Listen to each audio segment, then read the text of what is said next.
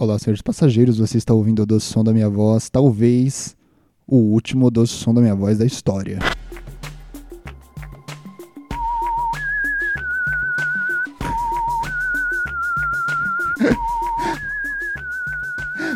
Aí você me pergunta, por que, que é o último doce som da minha voz da história? Não, não, não, não. Não disse que é o último doce som da minha voz da história. Eu só disse que o doce som da minha voz, o podcast onde o descontrole é certeiro, hoje enfrenta problemas seríssimos com o tempo. Está um, uma, uma tempestade em São Paulo.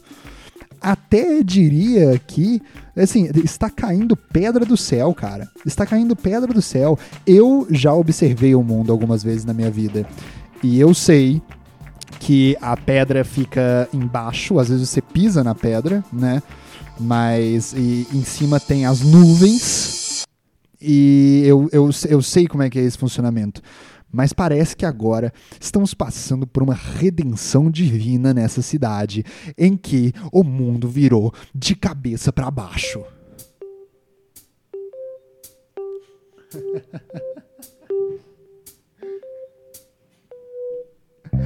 É, mano, mas a gente merece, né? Eu não sei se vocês estão muito ligados, cara, mas a gente tá é, completando aqui um especial no nosso, no nosso podcast do Minha Voz que eu, eu achei desnecessário falar nesse último ano, mas estamos, a gente tá aqui no podcast do da Minha Voz a, trabalhando já tem é, quatro anos, três anos, a gente não é dessa moda. A gente não é dessa moda que, que aconteceu da, do, dos podcasts nós ainda, nós ainda temos o adolescente hipster dentro da gente e conseguimos falar que estamos aqui antes disso aqui virar moda. O que também não é, não é grandes coisas, né, cara? o podcast, né? Eu tenho todo, eu tenho todo um, um, um, um, problema com fazer podcast, né? Que já já a gente comenta desse assunto. Mas. Como assim? Por que, que você só não para, então? Não, já já a gente comenta esse assunto. Mas o, o, o, toda, to, to, to, toda, toda, toda a questão aqui é que eu não senti a necessidade de falar, mas há um ano estamos comemorando o podcast especial. O que é o especial mais longo da. A gente gosta quando tem especiais em séries, não é verdade? A gente gosta quando tem uh, especial nos Simpsons de Natal. O, o, Simpsons começou com um especial de Natal. A gente gosta dos especiais de Páscoa das séries, né? que não tem, não tem muito. Porque vai, vai ser ofensivo, né? Vai ser ofensivo com as pessoas que, que, que, que não gostam de chocolate. Vai ser ofensivo com as pessoas que, que são coelhos. Vai ser ofensivo com as pessoas que. Uh, que não, não, não, não comemoram a Páscoa. Existem essas pessoas. Eles mandaram bem com isso, né? De colocar, tipo, chocolate numa, numa parada, numa, numa data especial. Porque as pessoas. Uh, como, é, como é que você faz porque, assim, eu como chocolate fora da Páscoa, sacou? E aí, por coincidência, pode ser que na Páscoa eu como um chocolate também. Significa que eu tô comemorando a Páscoa? Não, claro que não. Eu ainda sou. Eu, eu ainda não acredito em Cristo. Não que eu não acredite em Cristo. Mas se eu comer um chocolate. Porque, em tese. Em tese é meio isso a Páscoa, não é? Porque se você. Se você tá. se você tá. tá se, pense bem, você aí que desde criança comemora a Páscoa, o que de fato você faz além de comer chocolate na Páscoa? Eu, eu, eu entendo todo, toda a questão do de ir na igreja por causa da Páscoa. Eu entendo essas questões. Agora, eu, por exemplo, eu sempre fui mais da, da outra área da Páscoa que é a área de comer chocolate com, com brinquedo dentro. Eu, não, eu nunca comemorei a Páscoa na minha vida, então foi uma mentira? Eu não acho que foi uma mentira. Eu, eu senti a Páscoa nesses dias. Assim, eu falava, caraca, hoje é Páscoa, né? Então eu não comemorei a Páscoa. Essa é, essa é a farsa que existe aqui. Não, eu comemorei a Páscoa, sim, cara. Mas e aí? Se, eu, se, se em tese a única coisa da Páscoa é comer o chocolate, significa que se uma pessoa que não acredita em Cristo é, for, for comer um chocolate no dia, no dia de Páscoa, que eu nem sei qual que é, né? A Páscoa é uma dessas datas que fica mudando de data ao longo do ano. eu não sei. Como é, eu funciono assim com datas comemorativas. a pessoa, as pessoas. Eu, eu, eu, eu vou vivendo a minha vida num flow como se não fosse. Ih, olha o podcast aí voltando. Eu vou vivendo a minha vida num pique como se, como se fosse uma, uma coisa qualquer, assim, sacou? Eu vou, vou vivendo um dia após o outro. E eu vou notando uma certa modificação nas coisas que estão em volta de mim. Eu começo a notar do nada que as pessoas estão comprando presente pro próprio pai. Não, eu tô comprando aqui um presente. Assim, eu começo a notar, se as pessoas começam a comentar. Hoje eu comprei um presente pro meu pai. E eu fiquei. Por quê? Por que, que você comprou um presente pro seu pai? Tipo assim, é, ele, ele, ele fez alguma coisa, o seu pai? Ele, ele, ganhou, ele ganhou um prêmio e você vai presentear ele? Não, não, imagina. É, ele. É aniversário, aniversário do seu pai, claro. Não, não é aniversário do meu pai. Caraca, é. O seu pai. Seu pai gosta de ganhar presentes. Ele, é isso, seu, seu pai gosta, você vai dar um presente pro seu pai. É, não, não é isso também. Puta que pariu. O que que, que que. Qual é o lance? Qual é o lance com o seu pai, então? E aí eu, eu a pessoa me fala, é porque tem dia dos pais. E aí eu começo a notar que as pessoas todas estão comprando presente pros pais. E aí eu falo, ah! Aí eu boto no Google e descubro que o dia dos pais tá chegando. É assim que eu funciono com datas comemorativas. Eu diria que até o Natal é meio assim, na verdade. É, o Ano Novo é meio assim, na verdade. Eu não vou percebendo. Eu diria que o meu aniversário é muito assim, na verdade. Então suponhamos que eu sou um cara que não acredita é, em Cristo. E, e eu comi um chocolate no dia da Páscoa, porque eu não sei que é o dia da Páscoa. Porque eu estou em pandemia, eu estou enclausurado em casa. E aí eu resolvi comer um chocolate eu, eu comemorei a Páscoa. Eu acho que é por isso que não tem muitos especiais de Páscoa, né?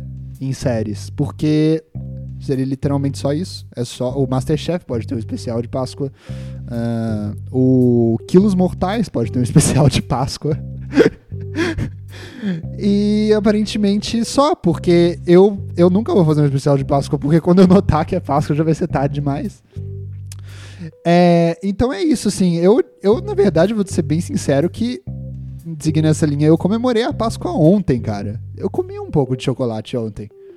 É, pois é. Ah, não tinha nenhum brinquedo dentro. É, não tinha nenhum brinquedo dentro. Mas depois de um tempo, quando você cresce, você não, você não se importa mais com brinquedos. Isso é, isso é uma das partes mais chatas de crescer, né, cara? Porque você. É, eu, eu, eu lembro quando eu era criança, eu gostava muito de ganhar brinquedos. Era legal e tal. E aí eu ganhava brinquedos, velho. Eu lembro que era tipo, ah, tem uma nova possibilidade de vivências aqui, né? Eu vou criar novas histórias, eu vou criar novas coisas. Depois de um tempo, é, você, pô, eu lembro que eu criava, eu criava grandes historinhas ali com meus brinquedos, mas depois de um tempo, a única historinha, depois de um tempo parece que a única historinha que realmente conta é a historinha que você tá fazendo com a sua vida, né, velho? E aí você Aí começa a ficar mais complicado, porque essa história parece que toma o, o tempo inteiro da sua vida. é meio que isso, né? Essa história toma o tempo inteiro da sua vida. E aí você. Peraí, deixa eu ajeitar o som aqui. E aí você é, até fica até fica um pouco complicado de você colocar outras histórias, tanto de brinquedos na sua vida, é, e tanto de, tipo assim, da Barbie, sacou? Foda-se a Barbie, velho. Eu não. Eu, eu, eu, ah, tá bom, ela é a, uma menina bonita que tem um namorado que parece um boneco. Esse que é o lance todo da Barbie, né, velho? Porque as pessoas tentam. Eu acho que, tipo assim, a, a, tem todo o lance com a Barbie humana, né? As pessoas. Tem, tem uma galera que que quer ser a Barbie humana, tem uma galera que quer ser o Ken humano. E as pessoas sempre morrem, não porque não porque ser o, não porque elas tentaram ser o Ken humano, mas porque é meio que o, o destino de todo mundo, né? Aliás, vocês se incomodam com a cultura de spoiler? Eu tenho um problema com a cultura de spoiler no sentido de do problema que as pessoas têm com esse problema. Eu tava até conversando sobre isso com o meu amigo Vitor dia desses, aliás, é um grande tópico na nossa vida, existia uma cultura de normatização dos spoilers. A gente, tinha, a gente tinha revistas, se bobear, a gente ainda tem revistas nas bancas de jornais que as pessoas leem pra, pra ver o que vai acontecer no capítulo seguinte da novela. Elas leem e aí depois elas vão e assistem a novela já sabendo de tudo que vai acontecer. A revista Tititi tava lá unicamente para falar o que que ia. A revista poderia chamar spoiler. A revista poderia chamar spoiler. E aí as pessoas iam lá, lia, e aí depois viam a novela. E ninguém, ninguém se importava com isso. E agora tem todo um grande lance, né? Ah, puta que pariu! Meu Deus do céu! Spoiler, você vai me falar um spoiler da série da Marvel. Ah, meu Deus do céu, como é que eu vou viver agora? Que eu sei o que vai acontecer numa série da Marvel. Sabe esse lance todo? Só que é, qual é o grande problema nisso? O, o, o problema todo, o legal todo, eu gosto quando as pessoas me dão spoiler das coisas, me dá vontade de ver as coisas. Eu falo, caraca, você tá brincando que é isso que vai acontecer? É isso que vai acontecer? É sério? Eu quero ver isso, eu quero ver isso acontecer. E aí eu, eu, eu o que é o, o grande problema do Big Brother, né? As pessoas estão as pessoas estão falando aí que o Big Brother já tá feito, ah, já já tá decidido que a Juliette vai ganhar. Não, não, não, não, não, não, não, não, não, não, não, não, não. Você, é, ela, ela só precisa falar uma coisa errada, uma coisa errada e tudo vai para os ares. Isso que é a magia do, do, do Big Brother, né? Mas o, o, o, lance todo era esse, velho. Eu não entendo por que, que as pessoas ficam incomodadas com spoiler mesmo, porque o, todo o lance não é a jornada do, do, do que está acontecendo.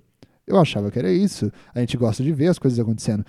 Porque se, se você não concorda comigo, eu tenho uma péssima notícia para você eu vou. Você não gosta de saber como as coisas terminam? Eu vou te. Eu vou, eu vou, eu vou te falar como essa historinha que você tá vivendo na sua vida termina. Esse filminho que você tá fazendo aí de dentro é, termina com. Termina com. Com. Com você morrendo. Morrendo calma ou violentamente. E você ainda tá querendo assistir as coisas, né? Você ainda tá vendo as coisas. Porque o que importa não é essa parte de fato, na é verdade? O que importa é as coisas que vão acontecer até lá. É meio assim que eu considero os spoilers de filme. Eu, eu não sei. Eu não sei. para mim é, costuma ser assim. Mas é isso, cara. É, do que, que a gente tava falando? Ah, é da, da questão da Páscoa, né?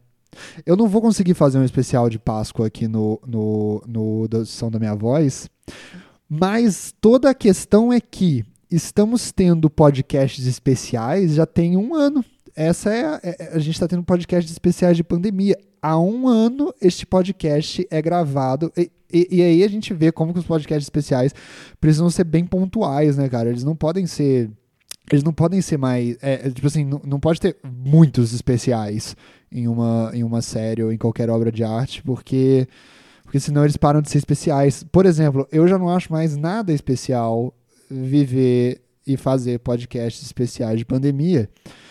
Eu não senti nenhuma necessidade de falar que esses podcasts eram especiais de pandemia, porque eu achava que já estava implícito se você tá, tá vivendo na sua vida. E todo o problema é esse, né, cara? Porque a gente está vivendo essa pandemia num cenário em que a gente tá. A gente não vive só trancado em casa. Essa, é, é, a primeira, é a primeira pandemia que eu vivo, sacou? O que é um lado bom, no sentido de que se tiver uma. Eu, eu tô aprendendo muita coisa com essa, com essa pandemia. Muita coisa, mas. Eu não sei se eu já cheguei a comentar isso aqui, mas eu só estou aprendendo coisas relacionadas a como se viver numa pandemia. Assim, óbvio que tem muitas coisas importantes que eu acabei e estou aprendendo na pandemia, como por exemplo o que é importante para minha vida, o que é importante realmente para mim, o que eu realmente quero, esse tipo de coisa que que eu acho que acabaria acontecendo de qualquer forma, mas a pandemia deu uma deu um jeito de acelerar o processo pra gente, né, que a gente ficou meio desesperado. Mas tirando esse ponto, eu tô aprendendo muito sobre como viver numa pandemia, cara. E é meio chato isso, porque eu sinto que quando a pandemia acabar, 70% do meu aprendizado nunca mais será utilizado. E aí eu fico assim, pô, cara, não que eu queira, mas se tivesse uma outra pandemia, ia ser bom, né? Porque eu ia aprender tudo isso. Que eu, a gente ia aprender que não pode eleger um presidente como a gente. A gente nunca vai aprender isso. A gente ia aprender que uh, esse presidente não é bacana, a pandemia vem sem avisar. Uh, a gente ia aprender como. como putz, mano, é, muitas pessoas perderam a cabeça nessa pandemia. E numa próxima pandemia, a gente talvez saberia melhor os caminhos a se trilharem ali, né? Pô, eu lembro que na outra pandemia eu vim por aqui não deu muito certo, então eu acho que eu tenho que vir por aqui agora. E aí a gente iria conseguir lidar melhor com a próxima pandemia. O problema mesmo é que não vai ter. é que não vai ter outra pandemia. Então, todo o aprendizado que será utilizado aqui não servirá de nada. E tem toda essa coisa que é é a primeira pandemia de confinamento que a gente está vivendo na nossa vida, que tem toda a questão de que a gente está constantemente conectado, o que é, é acho que está sendo a pior parte da pandemia, na verdade. É, precisavam, eu acho que precisavam um pouco das coisas ruírem. As pessoas vão falando que a economia tá dando, tá, tá indo pro caralho, né? Tá tudo acabando e tal. Mas a gente ainda tá segurando bem porque tá todo mundo conectado. Eu tenho um pouco o sonho da internet do mundo cair, vocês não? Eu tenho um pouco esse sonho, assim. Eu, eu, eu, esse é meu sonho, na verdade. As pessoas falam, corra atrás dos seus sonhos, corra atrás dos seus sonhos. Você quer mesmo que eu corra atrás dos meus sonhos é, e acha que todo mundo deveria correr atrás dos meus dos sonhos a partir do momento que eu disse isso? Eu tenho o sonho da internet inteira do mundo cair. E é realmente um sonho, sabe? Não é, não é uma coisa que eu acho. Assim, eu, se for para sonhar com uma coisa, que seja para sonhar com uma coisa que nunca vai acontecer. Porque se eu for sonhar com uma coisa que pode ser que aconteça e aí um dia eu, essa coisa acontece, eu vou ser um homem sem sonhos, cara. E eu não quero isso. Eu quero sempre ter um sonho. Eu tenho dois sonhos na minha vida. Um é que é, é, tem uma casa muito bonita na esquina da, da, da, minha rua e eu, eu queria muito entrar nessa casa, velho. Só que eu tenho vergonha de pedir pro, pro, pro dono da, da casa. Eu já vi algumas pessoas fazendo isso, né? Vem uma casa muito bonita e falar, eu posso entrar aí, mas eu acho isso muito estranho. Eu não confiaria nessa pessoa. Eu não quero ser esse tipo de gente da vida de outra pessoa. Então eu fico meio que olhando essa casa pela, pela janela aqui do, minha, do meu quarto. E às vezes eu consigo ver, quando ele abre a janela, eu olho e falo, nossa, olha lá dentro como é legal. É, eu nunca vou entrar nessa casa, esse é meu sonho. Um dia entrar naquela casa e ver como ela é dentro. Ela é bonita, ela é toda de tijolinho, ela tem uma biblioteca dentro muito bonita. Ela parece ser uma casa muito confortável, cara. Eu queria só estar tá lá dentro um dia, sabe? Mas nunca vou estar. Tá. O meu outro sonho é. Ah, então, assim, eu tenho muita vergonha de, de pedir uh, pro cara para eu entrar ou pra mulher para eu entrar. Então, o único jeito de eu realizar esse sonho seria literalmente invadindo a casa. Ah, beleza, você pode, você pode uh, começar a trabalhar com esse seu medo, essa sua vergonha de pedir, né? E, e começar a pedir para entrar dentro da casa. Mas a verdade é que eu não sou esse tipo de gente por enquanto na minha vida, sabe? Eu vou contar uma história para vocês. Eu tenho uma cama de pallet no meu quarto. Eu não sei se vocês sabem o que é isso, mas a cama de pallet é, é uma espécie de cama que. das pessoas que se acham boas demais para terem uma cama. Só que elas não se acham ruins demais a ponto de dormir no chão. E elas não, elas não são satisfeitas em serem. Elas querem ser diferentes em absolutamente tudo no mundo. E elas falam: não, não, não, não. Eu quero ter esse tipo de cama aqui. Eu quero ter uma cama de pallet. E aí eu tenho essa cama de pallet, que é uma cama que é só uma pequena, uma pequena elevação de madeira embaixo. E, e a cama é no, quase no chão. Uh, e eu sempre, talvez, quis. Eu não digo sempre, mas uh, por muito tempo na minha vida eu quis ter uma cama de pallet.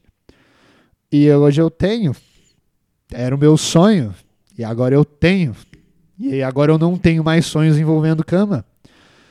Só que aí teve toda uma questão, cara, que é que eu descobri. Eu acho que eu já contei essa história, né? Mas eu descobri direto de uma amiga minha quando eu comprei a cama de pallet, eu tava falando que eu queria uma cama de pallet. E ela falou: compra sim, muito legal. Ah, e tem todo um ponto também na cama de pallet que ela é muito barata. Porque ela não é uma cama de fato, ela é só um punhado de madeira embaixo do seu colchão. E. eu sei, eu entendo que o dinheiro talvez seja o assunto mais comum do mundo. É, é, to... Tipo assim, tá aí um problema, tá aí um problema que, que as pessoas deviam conversar mais no elevador, sacou? Porque as pessoas conversam no elevador sobre o tempo unicamente pelo fato de que é, todo mundo tá vivendo esse assunto, né? Todo mundo tá vivendo o tempo. As pessoas reclamam, né? É, ah, eu tô, eu tô, eu entro no elevador, as pessoas me perguntam se eu tô com calor. É, cara, mas tipo, é, é uma unanimidade, todo mundo está vivendo essa, esse assunto, então realmente é uma boa. É um bom jeito de, de se puxar assunto. Eu sei que nunca dá certo e parece um péssimo jeito de puxar assunto, mas eu acho que realmente as pessoas se esforçaram nessa, de, nesse tipo de comunicação dentro de elevador. Porém, eu acho que se tem um assunto que as pessoas vivem mais ainda e que elas poderiam começar a conversar no elevador é a partir do, tenta fazer isso você vai ver que vai vai gerar alguma vai gerar alguma reação muito mais emotiva do que perguntar se a pessoa está com calor. Que é você chegar para a pessoa e falar: "E aí, cara, quanto você está ganhando no seu trabalho?" Chega para ela e fala isso no elevador. "E aí, quanto você está ganhando? Quanto você ganhou esse mês no trabalho?" E aí sim, esse é um assunto que todas as pessoas conseguem se conectar, porque todo mundo tem esse problema, não é verdade? Eu tô, eu tô, eu tô numa dessas. Então eu tava, eu tava economizando dinheiro e eu comprei o pallet. E aí uma amiga minha falou: "Compra sim, muito legal o pallet. Barato". E aí, logo depois que eu comprei e coloquei o pallet barato embaixo da minha cama, eu li na internet que um dos maiores perigos do pallet é que não importa se você limpar bastante, não importa o que aconteça, talvez uma aranha more dentro do seu pallet. E eu não sei vocês, cara, mas eu morro de medo de aranha. Eu tenho muito medo de aranha. Eu tenho medo. Eu já falei aqui que eu tenho muito medo de tigre. O que eu acho que é uma coisa, outra coisa também que as pessoas podem se identificar. Eu, as pessoas falam, nossa, eu morro de medo de dois caras montados numa moto na rua. Eu tenho medo mesmo de dois caras montados em um tigre na rua, porque tá aí uma situação que eu tenho certeza que não vai cair, não vai, isso não vai terminar bem quando eu me der de cara com isso. É, tigres são horríveis, cara. Eles realmente matam. E eles não têm remorso, velho. Esse que é o mais foda do, do desses bichos, eles matam sem remorso nenhum. É, então eu morro de medo de tigre, eu morro de medo de sapo. Eu tenho muito medo de sapo. Tá aí um, um bicho que eu morro de medo. Eu, tinha uma, eu tenho uma amiga, cara, que ela mora, tipo, num, num campo. Sei lá, não sei qual é. Ela mora no campo. E aí eu tava. Um, um, dia ela me mandou uma foto que ela encontrou um sapo no banheiro dela. e aí um dia, passando isso, eu fiquei extremamente assustado com essa realidade de vida de algumas pessoas. Ela convive com de vez em quando encontrar um sapo no banheiro dela. Eu morro de medo de sapo, cara. Sapos são imprevisíveis e sapos são aquele tipo de animal que parece que tá pedindo o tempo todo pra, pra matar ele é, ele tá o tempo todo com aquela cara assustadíssima que parece que ele tá enclausurado no próprio corpo, dizendo, por favor, me mata, eu não aguento mais estar aqui. E o jeito que ele reage a adversidades é péssimo. Se você. Ai, vocês já viram aquele vídeo do sapo que cai dentro da boca da criança? Ai, meu Deus do céu. O jeito que eles reagem à adversidade é horrível. Eles saem pulando por aí. quando que você teve, sei lá, é, quando que você recebeu uma mensagem no seu celular, ou então quando que você mandou uma mensagem no celular falando, talvez eu esteja grávida, e saiu pulando por aí. Isso é um total sinal de desespero, eu não confio em pessoas desesperadas, cara, e nem em animais desesperados. Eu fico, eu fico, eu, eu, eu não tenho uma relação boa com sapos. Nunca, nunca, nunca quis resolver essa, essa situação. E eu tenho muito medo de aranha, cara. Muito medo de aranha. Muito, mas muito medo de aranha. E aí, depois que eu vi essa situação do que, que talvez tivesse aranha dentro dos meus, dos meus pallets, eu falei, putz, mano, e agora, né? Eu vou ter que. Eu vou, eu vou precisar tomar alguma atitude sobre isso, porque Será que é isso que eu quero para minha vida? Dormir em cima de coisas que talvez tenham aranhas dentro, é isso que eu quero?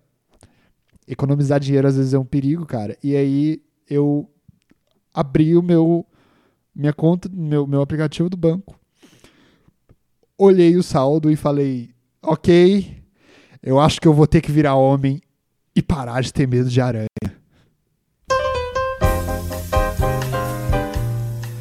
Então eu não sou esse tipo de cara que vai vencer meu medo de falar com o cara, porque eu falo. E tipo, mano, eu, é, é, ninguém precisa disso pra vida, sabe? Eu, eu, eu, vou vencer meu medo pra. Por que, que eu faria um negócio desse? Por que, que eu faria um negócio desse? Por que, que eu venceria um medo meu pra falar assim. Não, eu tenho que vencer esse medo para eu chegar naquele cara e falar: Oi, posso entrar na sua casa? Eu, eu não quero esse. Eu não quero esse. Eu não quero isso na minha vida. Eu não quero vencer um medo pra fazer algo que eu não quero. Nem todo medo a gente tem que superar na nossa vida, sabe? Nem todo medo a gente tem que superar na nossa vida. Sei lá, mano. Às vezes eu tenho umas dessas, né? As pessoas falam, não, mas por que, que você tem medo de tal. Eu não, eu não quero falar com ele, que eu quero entrar na casa dele. Eu vou continuar com esse medo tranquilo. Meu outro sonho é que a internet do mundo um dia caia inteiramente, velho. Eu acho que seria maravilhoso viver isso. É, eu não entendo realmente algum problema sério que poderia acontecer com a internet do mundo caindo. Eu, eu não consigo compreender. Mesmo. Eu não consigo compreender. Beleza. É, sempre mandam um argumento de que a economia ia acabar. Ah. É, eu não sei. Eu não sei em que mundo as pessoas estão vivendo. a economia já acabou, cara. Eu tô dormindo em cima de aranhas, velho. Eu não, eu não sei direito qual o grande problema da internet do mundo acabar? É, ah, nossa, velho. Não, nenhum motivo, nenhum motivo para mim é plausível para eu achar que a internet do mundo não deve acabar. Eu, eu acho que ela devia parar. Ela devia parar, tipo, por dois dias, depois volta e a gente vê o que faz. Esse é meu sonho.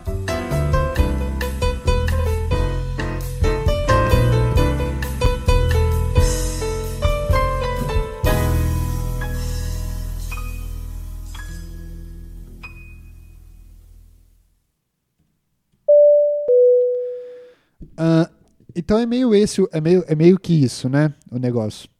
Eu, eu sonho com isso. Mas então, o que eu tava falando é isso, né, velho? A gente tá. Hoje é um podcast literalmente especial de pandemia, porque. Putz, mano, a gente tá vivendo a nossa vida vendo as coisas por telas, né, velho? E a gente tá vendo. É, tipo, o que, que é o nosso dia a dia, o que, que é o nosso cotidiano, a não ser isso, a não ser ficar vendo. Cara, a minha vida é acordar, eu levanto da minha cama, eu faço todas as coisas que tem que se fazer em casa, eu tomo banho, às vezes eu tomo banho. Escovar o dente diminuiu ativamente a quantidade de vezes que eu escovo o dente na minha vida. Uh, e depois eu. Depois eu, eu, eu sento na frente de uma tela e começo a trabalhar. E aí depois nessa mesma tela eu começo a tentar ver outras coisas diferentes. Às vezes eu vejo um filme que eu fazia também na, na, sem a pandemia. E de quebra, quando eu abro o jornal, eu preciso ver várias notícias horríveis sobre pandemia. É meio que isso a vida.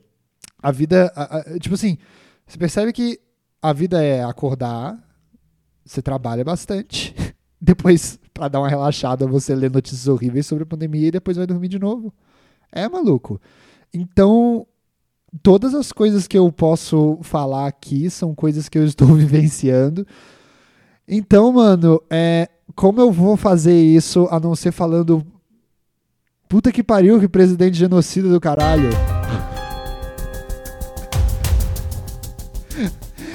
é, mano, e tipo, é meio que isso aí, né, velho? O, o, o, o Bolsonaro. Primeiro, tipo, Caraca, velho, eu não imaginava que isso ia acontecer, velho, na vida. O, o Felipe Neto agora tá realmente pautando decisões políticas da nossa vida, enquanto eu me divirto com o Fiuk no Big Brother. Esses caras eram arqui-inimigos quando eu era criança. E aí agora é isso, né, velho? Tipo, eu. Puta, todo o problema lá do Felipe Neto. Eu já, eu já, eu já fui na casa do Felipe Neto, vocês sabiam disso? Eu fui editar uns vídeos para ele uma vez, e aí eu eu fui na casa do Felipe Neto. Eu tava bem nervoso de ir na casa do Felipe Neto, na verdade. E na época eu ainda usava eu usava eu usava casaco o tempo inteiro, então eu fui no Rio de Janeiro para ir na casa do Felipe Neto que eu precisava conversar com ele que eu ia editar uns vídeos para peça dele. E aí depois eu eu eu entrei na casa dele extremamente suado e eu não tirava meu casaco de jeito nenhum porque eu ainda só usava casaco na minha vida.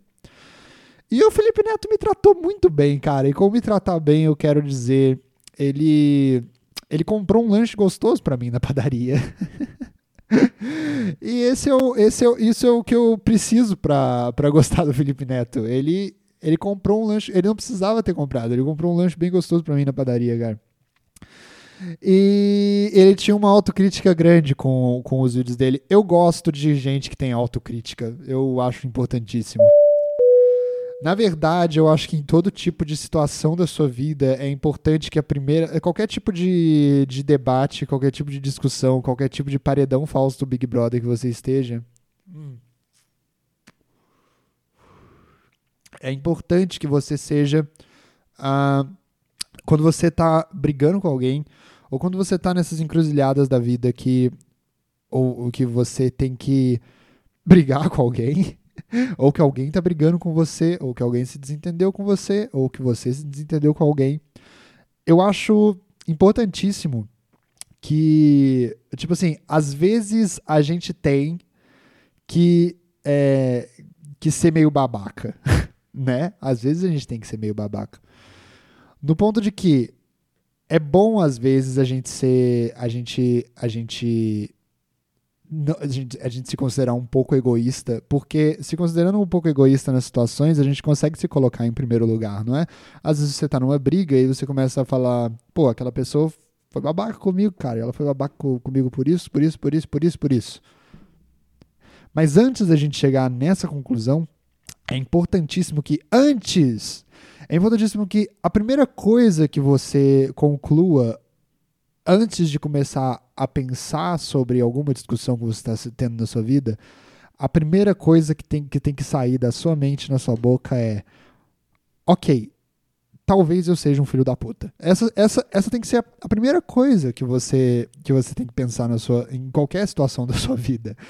Talvez esteja sendo eu o filho da puta. E aí você tenta argumentar com você mesmo sobre o porquê você está sendo um filho da puta. Depois de você fazer esse serviço básico como ser humano, aí sim você começa a pensar, mas também aquela outra pessoa, puta que pariu, hein, que filha da puta. Esse é o, esse é o ponto.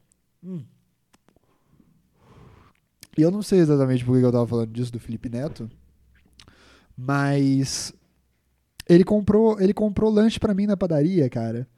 E, e para mim é essa situação. Eu, eu, eu, eu aceito, eu, eu assim, ele, ah, é, ele não precisava ter comprado lanche pra mim na padaria. E ele foi lá e, e comprou um lanche pra mim na padaria, mano. Ele, ele, ele tentou não parecer um filho da puta, sacou? Era o máximo que ele poderia fazer, literalmente, por mim naquele momento. E ele foi lá e fez.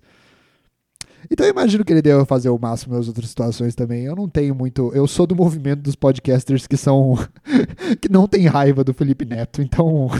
Eu só acho assim, eu acho que ele devia parar de se envolver em polêmica de verdade, porque. Todas as, todas as vezes que ele se envolve em polêmica na internet, os jornais noticiam e eles. É, parece que o Felipe Neto não consegue tirar uma foto na vida dele que ele não parece ser um completo filho da puta. ele sempre tá com uma posição muito petulante e fazendo. Já viram essas fotos do Felipe Neto que ele tá fazendo, tipo, um sinal de, de soldado, colocando. Já viram? Ele pega a mão e coloca, tipo, como se estivesse fazendo sentido de soldado. Ele tem umas fotos assim. E ele sempre parece ser muito arrogante, filho da puta. Então, assim, pro bem dele, eu gostaria que ele, se, que ele parasse de se envolver em polêmicas, porque fica muito difícil quando a gente tá lendo a notícia ficar do lado dele porque você lê tudo e fala, é, ele parece estar tá com a razão, né? E depois ele desce um pouco mais e vê a foto dele e fala, não tem como uma pessoa tirar foto assim tá com a razão. Só que a gente não se julga as pessoas por aparência, então eu, eu acho que ele tá com razão no, no que ele tá se, se comprometendo a fazer. E é isso, né, mano? Tipo, é isso aí, velho. O Bolsonaro tá cada vez mais. tá cada vez mais com, com conceitos que a gente tinha medo dele ter, né, mano? A gente tinha, a gente tinha, quer dizer, a gente tinha essa certeza que isso e tudo ia acontecer alguma hora. Quando vocês estão lendo a notícia, vocês não têm a impressão de que, tipo, fica trocando de ministro da saúde o tempo inteiro. Eu tenho a impressão, às vezes, de que o, o Bolsonaro, ele meio que, ele fica mudando o ministro da saúde o tempo inteiro, porque o sonho do Bolsonaro de ter algum ministro. Ele queria muito que o ministro da saúde. O, o, Bolsonaro queria muito que o ministro da saúde fosse o Bolsonaro. Vocês têm, vocês têm essa impressão? E, tipo, cada vez mais que acontece alguma coisa, parece que é isso aí mesmo. parece que o Bolsonaro ele, ele, ele ficou falando muito de que ah, o, o PT fica colocando um poste, né? O Lula colocou um poste, que é a Dilma e tudo mais. É, mas vocês não têm a impressão de que em qualquer cargo que ele vai colocar alguém, ele coloca postes lá e aí ele depois. ele, ele, ele, tipo, literalmente manda uma carta pra pessoa e fala faz isso ou faz aquilo e a pessoa é obrigada a fazer. Vocês têm essa impressão? Ele aperta um botão lá do poste de acender a luz só quando ele quer e aí a, a, a luz acende? Eu não sei, cara. Sempre me parece que quando alguém fala com o Bolsonaro, olá, eu não sou o Bolsonaro, já fica já fica um pouco mais difícil para ele colocar a pessoa ali. Eu tenho um pouco essa impressão. E esse é um problema, né, cara? Porque você vê, velho, as pessoas estavam falando lá, tava, ia entrar essa Ludmilla com H. Ludmilla com H. Você consegue entender o conceito desse nome? Tipo, não é Ludmilla com demudo, não é Ludmilla com dois L's, é, é Ludmilla com H. Essa mulher ia entrar lá. E aí o Bolsonaro foi lá e, e literalmente mandou o papo pra ela de que as coisas têm que acontecer do jeito que ele quer que aconteça. O que é engraçado com o presidente que tentou se eleger falando unicamente que ia fazer toda, toda o governo dele colocando cargos técnicos.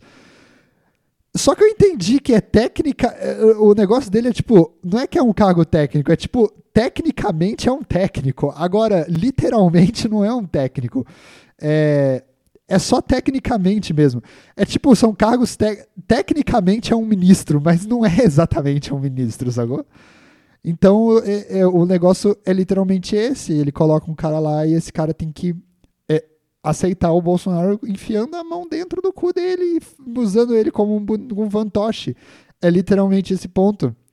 E eu não sei se deu para entender, mas quando um presidente quer muito que ele comande todas as coisas, é, isso costuma ser chamado de ditadura, não é?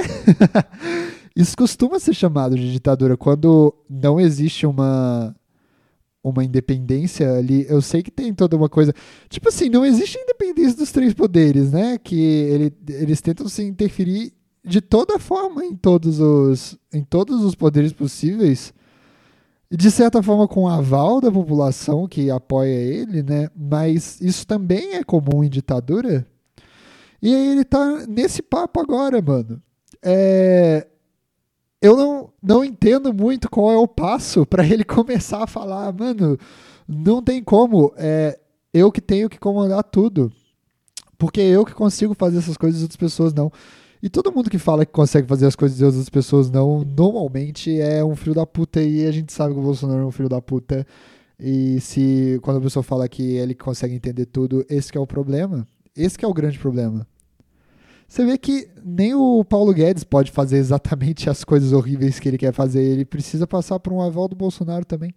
É um casamento, não é verdade? Não é. ele não é um solteiro lá, é um, é um casal. Ele, ele ficava falando isso, velho. E é uma bosta isso, mano. Eu, eu sei lá, velho. Eu sei lá. É, é... E a gente tá vivendo esse especial de pandemia aqui nesse, nesse podcast há muito tempo, velho. E é isso. Uh, a partir do momento que seria bom para ele não não fazer isso, porque quando as pessoas falam que o Bolsonaro tá matando as pessoas, se ele tivesse um cargo técnico literalmente lá, ele poderia jogar a culpa nas outras pessoas, né? Mas ele tá ele quer governar tão sozinho que ele não tem nem ninguém perto para culpar, velho. A gente não tem o que fazer. A gente não tem o que fazer. Ele ele tá realmente fazendo isso com as pessoas, mano. As pessoas estão morrendo de fato pelas decisões que ele tá fazendo. Então eu não tenho eu não tenho o que fazer nesse momento da minha vida a não ser dizer que o Felipe Neto tem razão. E eu odeio que isso esteja acontecendo. Uh, é isso, velho. Que inferno. e é foda porque ao mesmo tempo a gente tem que a gente tem que administrar todo o fato de que a culpa a culpa da gente estar tá vivendo todo esse. E, e, e, e, tem todo um problema também, cara, que a gente vai ter que enfrentar, que vai ser muito merda, que é o ponto de que a gente vai. Na eleição do ano que vem, a gente vai passar por um. A gente vai passar por um momento tão merda na nossa. Na nossa trajetória como cidadãos políticos. Uh, porque vai ter essa coisa do Lula e tal. E apesar de um lado meu dizer que eu acho que eles vão dar um jeito de botar o Lula inelegível de novo, eu acho que isso vai chegar a acontecer de alguma forma. Apesar de ter um lado que meu que acha que isso vai acontecer, porque ele vai ser julgado novamente, né? Apesar de eu achar que tem um lado meu que, que acha que isso vai acontecer, o outro lado meu acredita na possibilidade de que talvez ele volte a disputar o cargo político da presidência junto com o Bolsonaro e eu acho que a gente não vai conseguir evitar uma tentativa bem grande de dar um golpe na, na, na, na no país. E, tipo, eu não vou ficar. É, tá bom, é, quando chegar lá e as pessoas falarem: Não, Robert, você estava sendo muito alarmista, não vai acontecer isso. Isso, tipo assim, não vai acontecer isso. E aí chega lá no, no dia da eleição, o Lula ganha e aí a gente tem as coisas acontecendo tranquilamente. Cara, eu não consigo ver de fato o Bolsonaro conseguindo passar a faixa presidencial para o Lula, eu não consigo ver isso acontecendo. É... E se acontecer, eu teria orgulho de ser chamado de idiota. Por favor, me chamem de idiota, é o que eu mais quero. E aí todo esse lance do. do, do que, que, me parece que é isso que vai acontecer, né, mano? O Bolsonaro já deu esse sinal em vários em vários sinais, em, em, várias, em várias situações. Já falou que se a gente não tiver o voto o voto impresso no Brasil, que é uma coisa que a gente não vai não vai ter direito, né, o voto impresso no Brasil. A gente tem essas tentativas e tal, mas ele colocar a culpa em a gente voltar a ter o voto impresso é um bom jeito de fazer o que ele está querendo fazer, né? porque ele vai falar lá que o voto impresso não existe e por isso não tem como auditar a eleição exatamente. Então ele vai e fala esse papo. Fala que vai ter uma situação muito pior aqui no Brasil do que teve nos Estados Unidos se não tiver o voto impresso. Ele falou isso. E os caras lá realmente tentaram dar um golpe. Vocês lembram disso? Foi há pouco tempo. Os caras tentaram dar um golpe lá nos Estados Unidos, invadiram o Capitólio, fizeram aquela porra toda. Uh, e ele falou que aqui vai ser pior. Então, o presidente está falando isso. O presidente tem os seus suas maiores vontades ditatoriais que eu já vi em todo mundo. E o mais importante disso tudo, cara, é que nessa vontade toda que ele tem de, de de, de fazer isso tudo só sobre ele e não fazer com que as coisas uh, andem para frente num bom sentido na pandemia, porque a pandemia está acontecendo muito bem com pandemia aqui no país. Isso tudo piora ainda mais o meu lado, que é tipo, beleza que tem muita gente morrendo, mas é, eu também estou vivendo muito mais tempo na pandemia por causa desse homem que não está fazendo nada para melhorar de fato a relação à pandemia no país. Quer dizer, ele está fazendo tudo para melhorar a pandemia, né? A pandemia está muito melhor como pandemia. Para piorar a pandemia no país. E eu tô tendo que ficar o tempo todo vivo na pandemia, mano. E a gente já falou aqui algumas vezes que eu não quero continuar nessa pandemia. Eu quero parar com ela e num futuro voltar para uma nova pandemia. Eu acho que já deu para aprender o que eu queria aprender. Agora já já tá só no marasmo. Mas o Bolsonaro está me fazendo cada vez mais aprender a como ficar numa pandemia, que eu nunca mais vou precisar usar esse aprendizado na minha vida, se Deus quiser, porque nunca mais vai ter uma pandemia direito no mundo, cara. Olha só o que o, Bolsonaro tá me, tá me obrigando a aprender coisas que eu nunca mais vou usar na minha vida. E eu lembro que da última vez que me ensinaram Bhaskara, eu fiquei muito puto, cara. Eu fiquei muito puto. Eu odeio esse presidente, mano. Puta que pariu. Ah.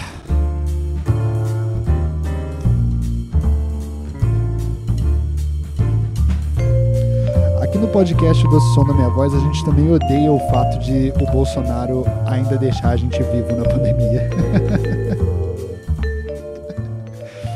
a gente odeia, mano. A gente odeia.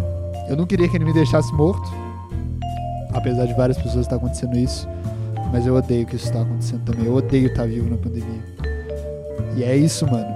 Cada vez mais eu aprendendo a como estar numa pandemia por causa desse presidente. E eu tô aprendendo isso pra porra nenhuma, cara.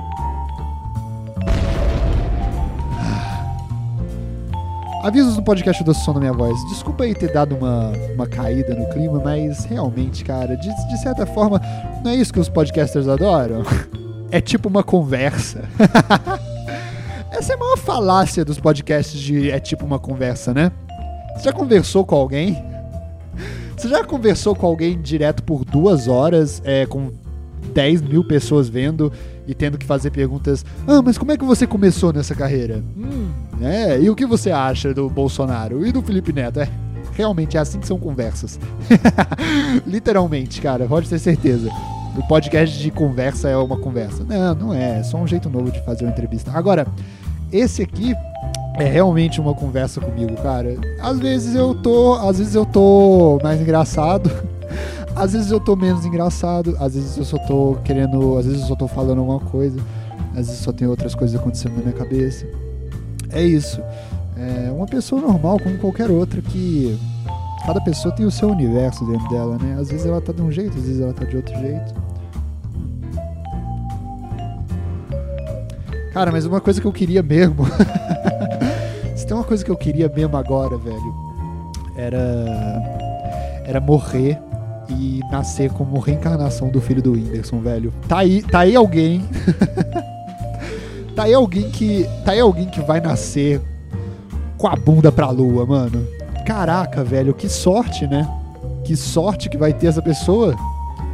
Você nasceu filho do Whindersson Nunes, mano. Nossa, mano. Eu adoraria que isso acontecesse agora. Podcast do Som da Minha Voz, o podcast do Descontrole Certeiro. Temos nossos avisos aqui. E é isso. Tem toda essa questão. Deixa eu dar primeiro os avisos. Temos o nosso grupo do Telegram. O que que se, no que, que se consiste o nosso grupo do Telegram? É muito simples. Temos sempre notificação sobre, sobre quando, quando tem um episódio novo funciona mal essa coisa aqui de você ter que entrar sempre quando é, tem que ficar entrando todo dia para ver se tem episódio novo, isso é ruim. E você não precisa ouvir todos os episódios também, mas sempre vai ter uma notificação no seu celular no grupo do Telegram O Doce Som da Notificação. O Doce Som da Notificação tem lá sempre que sai um episódio novo, pipi, episódio novo, ouve quando você quiser. Mas não é só isso. Depois da gravação de cada episódio aqui, tem um Doce Som da Notificação em áudio, que é um pequeno episódio do Doce Som da Minha Voz, em que eu falo alguma historinha, algum, alguma pequena coisa ali que eu tava com vontade de falar. Hoje eu acho que eu vou falar sobre o Mario Júnior. Porque eu editei uns vídeos esses dias que tinha o Mario Júnior envolvido na história. e eu uso desses momentos do, do, do meu trabalho de edição como um aprendizado. E aí eu fiquei, eu voltei a ver o que estava acontecendo lá no perfil do Mario Júnior. E eu notei uma coisa lá que eu acho que as pessoas não estão notando. Eu acho que eu vou ter que falar disso no, no, no Odoção da Notificação. Como é que faz para entrar no grupo? É muito simples. Primeiro você baixa o Telegram do seu, do seu celular. eu recebi uma mensagem esses dias do, de algum ouvinte do, do podcast falando assim Ó, oh, Robert, eu baixei o Telegram por sua causa. Não me decepcione! Não me decepcione, Robert! E aí eu fiquei. Uh... tá bom, eu não vou te decepcionar com, com o que me envolver, sacou? Tipo, puta, o que eu tô falando aqui vai continuar acontecendo. Eu vou colocar uma notificação lá sempre. Quando tiver um episódio novo, eu vou colocar um doce da notificação lá também. Uh, mas é só essa parte que eu tenho a ver com a sua decepção, beleza? Tipo assim. Eu não tenho nada a ver se o Telegram te decepcionar, porque parece que desse jeito que você tá falando, parece que você colocou. que você colocou pra cima de mim a responsabilidade de ter baixado o Telegram também. Eu não tenho nada a ver com isso, sacou? Eu não tenho nada a ver se um dia o Telegram uh, é, começar a gravar a tela do seu celular o tempo inteiro e começar a ativar a câmera do seu celular para te gravar quando você tá dormindo para ver quantas aranhas entram na sua boca por noite. Porque vocês sabem isso, né? Tem todo um lance com, com, as, com as aranhas. Tá, tem uns estudos falando que você engole por volta de oito aranhas na sua vida. A não ser que você durma em cima de um pallet. Se for. Se você dormir em cima de um pallet, você engole por volta de 10 aranhas por noite. É o que é o problema da economia do nosso país, que tá chegando na minha conta. E aí tem todo esse lance da, da, da, das aranhas. E como é que você acha que eles conseguem ver que a pessoa engole oito aranhas por, por, por, por, na vida? Porque a aranha não fica no organismo. As pessoas não descobrem isso quando, quando você morre e elas vão lá e vão fazer a biópsia de você e te abrem ficam, hum, o que temos aqui? Temos um, um órgão, temos outro órgão, temos outro órgão. Opa, opa, opa! Kleber, cola aqui. O que é isso aqui? Hum, oito patas, um corpinho pequeno. Hum, não é um tigre, não é um sapo, é uma aranha. Sim.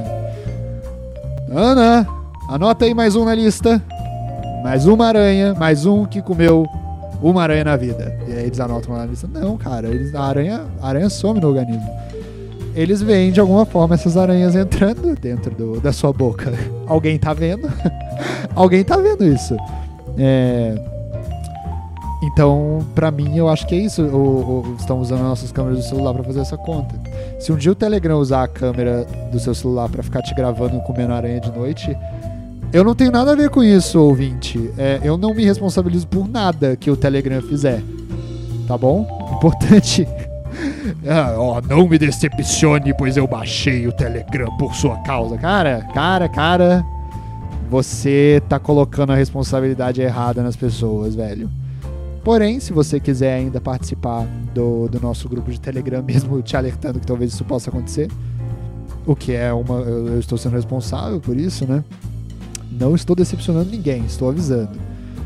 Você pode entrar no nosso grupo. Como é que entra? Você abre aí o seu navegador, para de ser um, para de ser um, uma, um, um, um asno. para de ser um asno que não faz nada. Não tem na Netflix, eu não vou ver. Para de ser essa pessoa. Abre o navegador, digita t.me barra Odossom. É simples, cara. É simples. t.me barra Odossom. É assim que se digita. T, aí você bota o ponto final, que não é final porque vai começar outra coisa, que é a letra M, depois E, barra Odossom. Maravilhoso, né? Não? Sim, maravilhoso, cara. E aí você sempre vai receber lá coisinhas específicas só pra você. Uh... E é isso, é o que a gente sempre fala aqui. Eu acho que quando chegar em 50 pessoas nesse grupo, eu vou eu vou começar a cobrar. eu vou começar a cobrar para entrarem. E você não vai querer pagar para ouvir uma bosta como o podcast do Som da Minha Voz, né? Você não vai querer pagar para ouvir pequenas, uh, uh, pequenos áudios de, de podcast do Som da Minha Voz. Então, para que pagar para ouvir uma bosta se você pode ouvir ela de graça? Então entra lá em conta tempo e, não, e, não, e nunca pague para ouvir é, áudios tão horríveis como os que eu mando lá, beleza? Uh, temos outros recados aqui. Ah, eu vou começar a aceitar mensagens pelo meu Instagram. Então, se você quiser é, me mandar uma mensagem para eu ler aqui, pode ser um áudio, pode ser, pode ser uma mensagem de texto, qualquer coisa assim, porque a gente tem um e-mail que é odossom.gmail.com, mas o e-mail está extremamente defasado ultimamente. Eu, e é mesmo, cara, o e-mail eu uso só para trabalho e para e para receber é, notícia de que meu computador foi hackeado. É só para isso que, que eu uso o e-mail. Então, vocês podem mandar um e-mail para odossom.gmail.com ou podem me mandar uma mensagem lá no meu, no meu Instagram, que é rockifer, R-O-K-I-F-E-R. Me manda lá uma mensagem que a gente vai ler todo mundo aqui junto, beleza? Ah, então tá feito. Tá feito os avisos, muito obrigado por ter ouvido e vamos voltar ao programa. Brother, hein, cara? E o Big Brother? O Big Brother tá, tá acontecendo. Tô gostando do que tá acontecendo lá do Big Brother. É, o Projota foi eliminado, que é o grande momento que a gente tá. Que a gente tá. Ah, é, e tem isso também. Na pandemia, a gente fica meio fissurado no Big Brother. Mas então, o que eu queria falar aqui exatamente, cara, é que o Projota cometeu o maior erro da, da, da convivência social, né, velho? Que é, um, que é um problema quando você tá num programa que é sobre convivência social. O erro dele foi é, ser claro sobre suas preferências alimentares, velho. Eu não sei se você tem alguma, alguma restrição alimentar no sentido não porque você você comer você vai morrer, mas ou então se você comer você vai matar outras, outras outros seres vivos. Não desses dois, mas todo o contexto de você comer algo e simplesmente ter um pequeno momento que você não gosta muito do, da sensação. Você entende o quão arrombado é isso? isso é muito arrombado, isso é coisa de arrombado, galera. Você come um negócio, ai, ai, eu não gostei muito da sensação que isso me trouxe agora, que é o gosto disso. É, as pessoas tendem a ficar bravas com isso porque alimento é uma coisa que muda muito de pessoa para pessoa. E todo, todo, todo o, o, a questão é meio essa a comida que você odeia, outra pessoa ama essa comida. E as pessoas acham meio filho da puta você falar que odeia uma coisa que elas amam pra caramba, entendeu? E comida mexe muito com o sentimento das pessoas, mesmo, de qualquer forma, de qualquer maneira. É, então, sempre que você tiver alguma restrição alimentar, não, não, é porque você não gosta muito do sabor. Ai, foi um gosto meio amargo demais para mim. Ah, vai tomar no seu cu. Vai tomar no seu cu, engole essa porra e come, pelo amor de Deus. Toda vez que você tiver algum problema desse, você faz isso. Você não fala para ninguém as suas preferências alimentares. Não, não fala isso para as pessoas. As pessoas tendem a odiar você nesse ponto. E engole, engole. Só engole, cara. A, a, a vida às vezes é sobre engolir sapos. E eu, por exemplo, eu tenho medo do sapo de qualquer forma, cara. Eu, eu entendo isso. Entendo esse conceito. Eu preciso aproveitar esse momento para vocês entenderem como é fácil odiar alguém só pela questão alimentar. Porque eu, por exemplo, aprendi com os meus erros e eu não falo, eu, eu como de tudo. E não é tipo comer de tudo igual o Projota, não. Eu como de tudo mesmo. É, no último episódio eu até falei sobre. Tipo assim, eu comeria, eu comeria gente, eu comeria. Não na época de pandemia, mas eu comeria cachorros, eu comeria eu, eu, eu já comi. Cara, eu já. Cara, é, eu já estourei uma pilha na minha boca. Eu sei que eu vou pagar o preço por isso no futuro. Mas esse é um nível, tipo, eu gosto de coisas muito estranhas na minha boca. Coisas muito estranhas já passaram por essa boca que respeita o pai.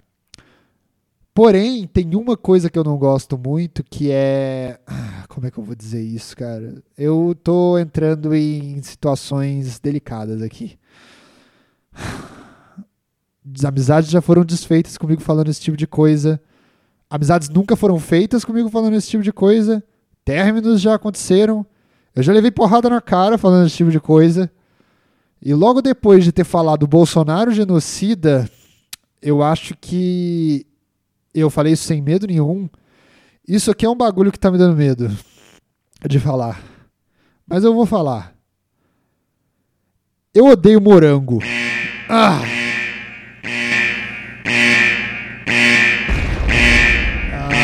Deus do céu.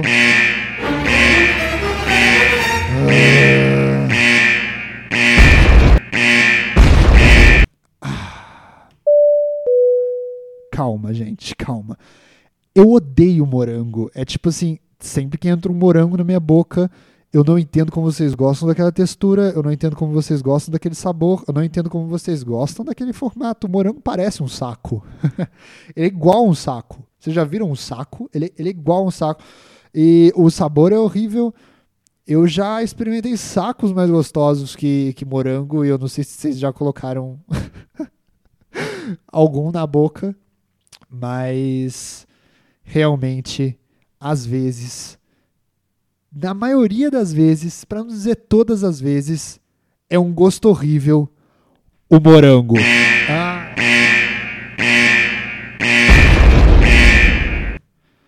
E é isso, velho. Eu, hoje em dia, depois de ver essa coisa do Projota aí, duas coisas aconteceram na minha vida. Uma é. Eu. Eu aprendi muitas coisas sobre arroz. E a outra é. Eu nunca mais falo com ninguém. E essa talvez seja a última vez na minha vida que eu falo sobre, sobre odiar morango, cara. E para ser mais sincero ainda, há alguns dias atrás, alguém aqui da casa que eu moro comprou morango e ofereceu para todo mundo. E eu coloquei o morango na boca e engoli ele para não precisar passar por esse momento, porque realmente é um assunto muito delicado para as pessoas, porque elas falam: "Como assim, Robert? Como assim, cara? Você não gosta de morango?" morango é a melhor fruta que tem, não sei o que, não sei o que lá. Nossa, morango, morango é tão gostoso. É que você. Eu já, eu já cheguei a ouvir isso, cara. Eu já cheguei a ouvir que eu não entendi o morango. Morango. Você não compreendeu o conceito do morango, sacou? É isso, velho. É isso que. É, é, é isso que eu já cheguei a ouvir na minha vida. E é isso, velho. Eu não tenho nenhum interesse de compreender o conceito do morango. Eu coloco ele na minha boca, eu acho horrível. É, a comida tem duas funções na nossa vida, que é alimentar a gente e dar prazer pra gente. Eu consigo me alimentar de outras formas, eu consigo ter prazer de outras formas, com certeza. Eu cheguei a comentar o lance do saco. pois é, mano. Então, é... Mas isso aqui é só um exemplo pra vocês entenderem o que vocês estão sentindo por mim agora, comigo falando morango, é o que qualquer pessoa sente por você em qualquer situação em que você fala que odeia algum alimento. Se tem uma dica que eu posso te dar é não fale que odeia alimentos na sua vida. Sempre que aparecer uma situação em que você é oferecido um alimento que você odeia, entenda isso como mais um dos desafios da vida. Você já passou por coisas maiores que isso. Pega um pouco do alimento, coloca dentro da sua boca, mastiga, olha um pouco para baixo, internaliza um pouco. Imagina que você está engolindo, sei lá, petróleo. Fala, eu vou engolir isso aqui agora. Passe por isso, sofra calado. Sofra calado. Deixe com que ninguém veja isso que está acontecendo com você. Engula como se você estivesse engolindo um pedaço de cacto. Uh. Depois olhe em volta e fale: Eu passei por isso. Não valia a pena. Não valia a pena. Não vale a pena passar por esse tipo de julgamento das pessoas. Só engole essa merda. engole essa merda e continue vivendo a sua vida.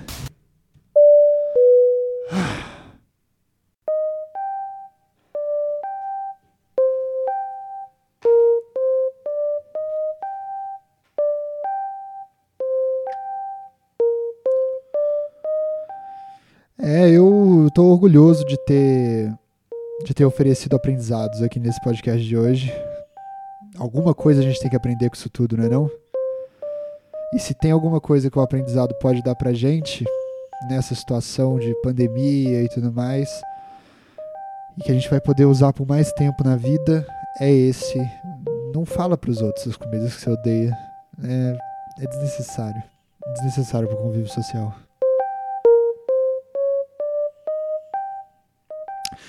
Isso, cara. Estamos aqui acabando mais um podcast especial de pandemia. Eu espero que esse especial acabe logo. É, não sei se deu para entender todo o conceito do especial de pandemia, mas é isso, cara. O especial de pandemia é assim. Às vezes a gente tem coisas ruins para falar e às vezes a gente tem coisas péssimas para falar. Mas a gente está passando, vivendo um dia após o outro. Fica daí que eu fico daqui. Continuemos. Estamos na pior época da pandemia agora. Continuemos vivendo é, esse momento estranho que a gente está vivendo, uh, de toda essa barra, às vezes é assim. As conversas, as conversas costumam ser assim, às vezes.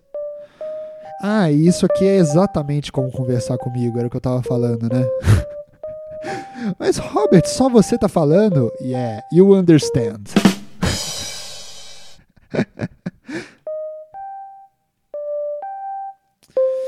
Você entendeu tudo, cara.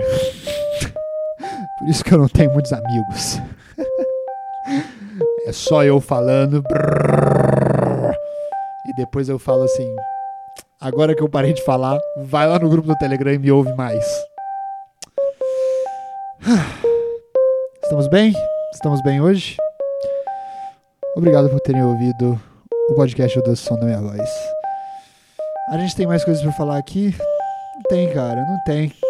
Eu. Poxa, cara, eu não queria usar aqui o tempo do nosso podcast para falar isso, mas. Eu tava vendo no Twitter esses dias e aí. Eu vi uma coisa que me deixou muito irritado. E se tem uma coisa que me irrita, é gente que manda indireta pelas redes sociais. Gente que manda indireta. Sabe? Gente que manda indireta pro podcast. É uma coisa que, que me irrita. Eu odeio isso. É. Não mandem diretas para as redes sociais, cara. Não mandem diretas para as redes sociais, porque a indireta pode bater errado. Ela é, é, é, quando, quando você é direto, você atira diretamente, sacou? Pá, é ali que eu quero ir. Quando você vai indiretamente, ela pode bater, ela pode, você pode ter uma indireta perdida, como uma bala perdida, e aí ela vai magoar várias pessoas. E normalmente, se você está precisando mandar uma indireta para uma pessoa, significa que aquela pessoa não tem compreensão da realidade que ela está vivendo, sacou?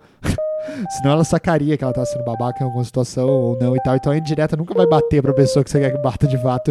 Ela vai deixar várias outras pessoas chateadas em volta. Não mande indireta. Entendeu? Entendeu?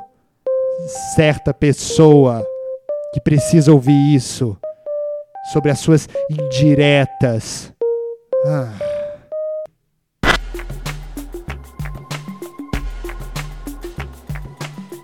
Obrigado, senhores passageiros. Você ouviu o doce som da minha voz. O podcast do Descontrole é certeiro.